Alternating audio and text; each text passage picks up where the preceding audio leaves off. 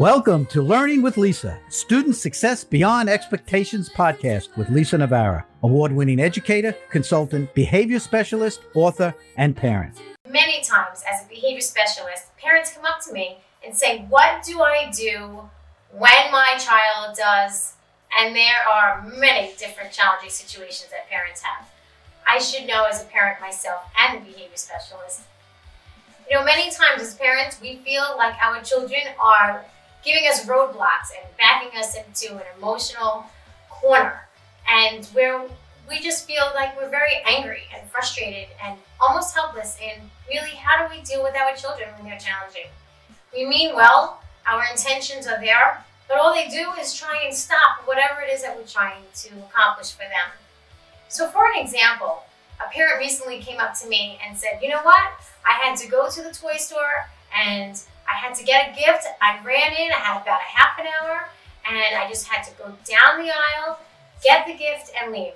But instead, my son sees the only car that he has not gotten during the holiday season, which just passed. So now, before she knows it, this parent has a complete and utter meltdown on her hands to deal with. She wasn't equipped to identify the early warning signs that could have helped her in dealing with her child's feelings first, working through that, and then getting the gift and leaving within a short period of time. So, as many of us find ourselves in situations where our children go above and beyond what we expected them to do, we don't know how to deal with the situation. How do we set firm limits? With being very proactive and effective without being angry. Because you have to understand that when our children get angry to the point, or sad and frustrated, to the point where they're crying and they're sobbing and they've lost control. They, it is a complete crisis in their world. Whether we see it that way or not, they're in crisis mode. So when we try to reason with them, it doesn't work.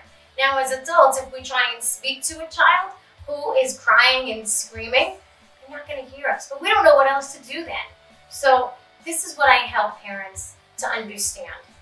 And a lot of it is how we say what we say and also our actions. Because when our children are completely irrational, you know what they're listening to? The tone of our voice, how we're speaking, and our body language. You see, if we start pointing at the child who's on the floor crying at the toy store and saying, hey, you need to get up now, they feel our anger and our frustration, which only fuels theirs. So if you're able to stay calm in a situation like that, you'll be much more effective. So what do you do? What you do is you take a deep breath, say, okay, this has really gone way overboard. You walk over to your child and you say, I'd like to talk to you about how you're feeling, but I need you to get up off the floor. No, I want the car. And obviously, your child's not ready to hear what you're saying. So now you set a firm limit. And your firm limit is I need you to get up off the floor, and I'm going to the next aisle, and I'd like you to come with me. And that's it. Say no more, because it gives your child too much to go back and forth with. You've set your limit. So your limit really is you're either going to come with me to the next aisle or you're going to stay here. Now, that's kind of the message that we're sending, but you're not going to leave your young child on the floor screaming in the toy store, right? Now, because your child wants your attention at this point, you actually have more control than you think. Even though you're making a scene and you know those other parents are walking by saying, oh, thank goodness that's not my child and how they forget when they were in that situation, right? But this is what you do. You have a choice. One of two things. You either gently but firmly take your child's hand and say, let's go, we're going to the next aisle. That's it. Or take a couple steps looking forward and just see if your child is following you. Remember, your child really wants your attention because without you, your child thinks that they can't get that toy? So that's what's important. And then at that point, what happens is you are ignoring the behavior, but not the child. There's a big difference there. And a lot of times it's difficult for us to separate the difference. But again, you're ignoring the behavior, not the child. You're saying, hey, listen, I need you to come with me to the other side. But you're not engaging in all that craziness, right? So now what you do is you look for the smallest little window of opportunity. What's an opportunity in the midst of a crisis? An opportunity is when your screaming child takes it down a decibel. Means they're trying to calm down. What you're doing, you've given them a little bit of distance from you, and they're starting to calm down. At that point, take advantage of it. You walk slowly, calmly, and in a non-confrontational way up to your child, and you say, "Are you ready to talk? I know that you're upset." The reason why you want to take that time, even though you don't have much of it, is because you have to get through this at some point. One. And two, you'll have leverage for the future. I'll tell you more about that too. So, because you are not walking abruptly to your child, you are calm. How are you calm during all of this? Because you're breathing and you're thinking, okay, I know the bottom line here is my child wants the toy and really doesn't understand why or doesn't care why he can't get it. But the fact is, he's not getting it. I understand that. We have to work through this. So you approach calm, you take a breath. And if you say, I'd like to talk to you about it, and I'm not looking for a long discussion, just enough for you to explain your point of view, for him to explain his, and you move on. Then, if your child responds, oh, I wanted the car, obviously your child is not ready to speak. Say, when you're ready, I'm here to talk to you. But for now, you need to calm down and take a step away. Not saying walk across the other aisle where they can't see you. Not saying that. But just take a little step away so they don't feel as though you're in their space. You're giving them that opportunity to calm down a bit. Again, you're looking for another window of opportunity. This time, you're just, she's handling things a little bit differently. Even though they may not be saying these words in their head, they're feeling it, okay? Because there's nobody else that knows us better than our children do and they know how to push our buttons. But if you, you can switch how you uh, deal with your children, they'll take a step back. You need to use every window of opportunity to help you. So now that you see your child is maybe a little bit quiet, but doing one of the, you know, they're still crying, but certainly not as much behavior as was first displayed. So I like the way that you're calming down. You're doing a great job.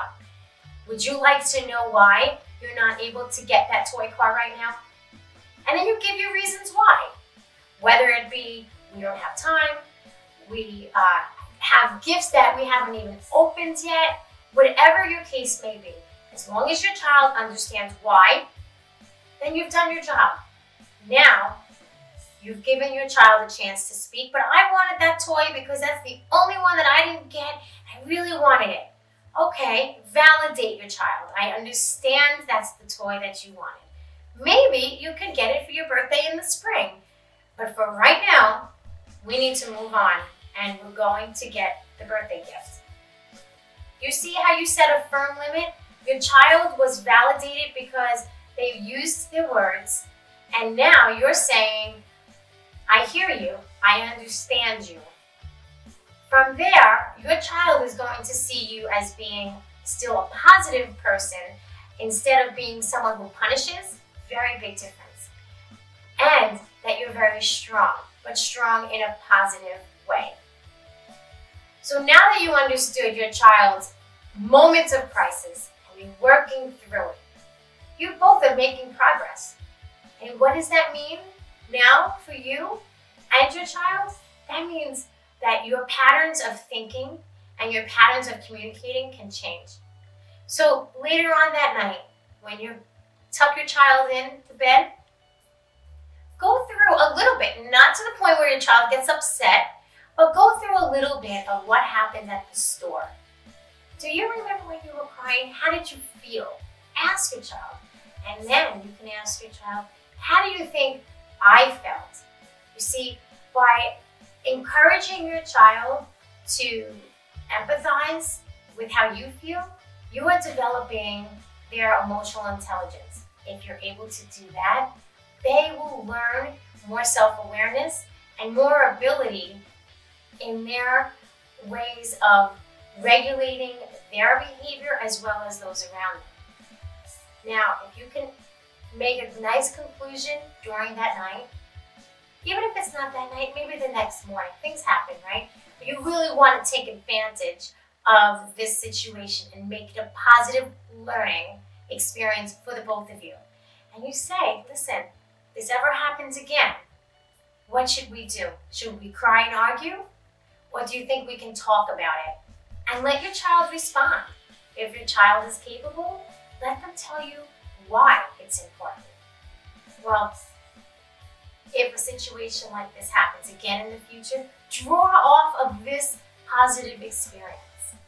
Draw off of it and say, Do you remember when we were in the toy store? We didn't have a lot of time. You really wanted that toy. You screamed and you cried, and you and I were able finally to talk about it. We both felt okay, and we hugged and we kissed, and we said, I love you, and we felt okay, and you understood why I had to say no at that moment. Well, this is that time. You have a choice right now. You have a choice to have a tantrum, or you have a choice that we can talk it out. And these skills are going to carry you and your relationship with your child throughout your relationship with them. You see, what you can always do is tell your child the biggest gift of all that I can give you is the power of choice. Thank you for listening to the Student Success Beyond Expectations podcast, where school leaders, educators, and parents meet on behalf of children who struggle with learning. To bring workshops to your school or organization, contact Child Behavior Consulting and get started with resources available at childbehaviorconsulting.com Amazon, and teacherspayteachers.com for ready to use resources and children's books. If you enjoyed this podcast, remember to review, subscribe, share, and give us a shout out on social media.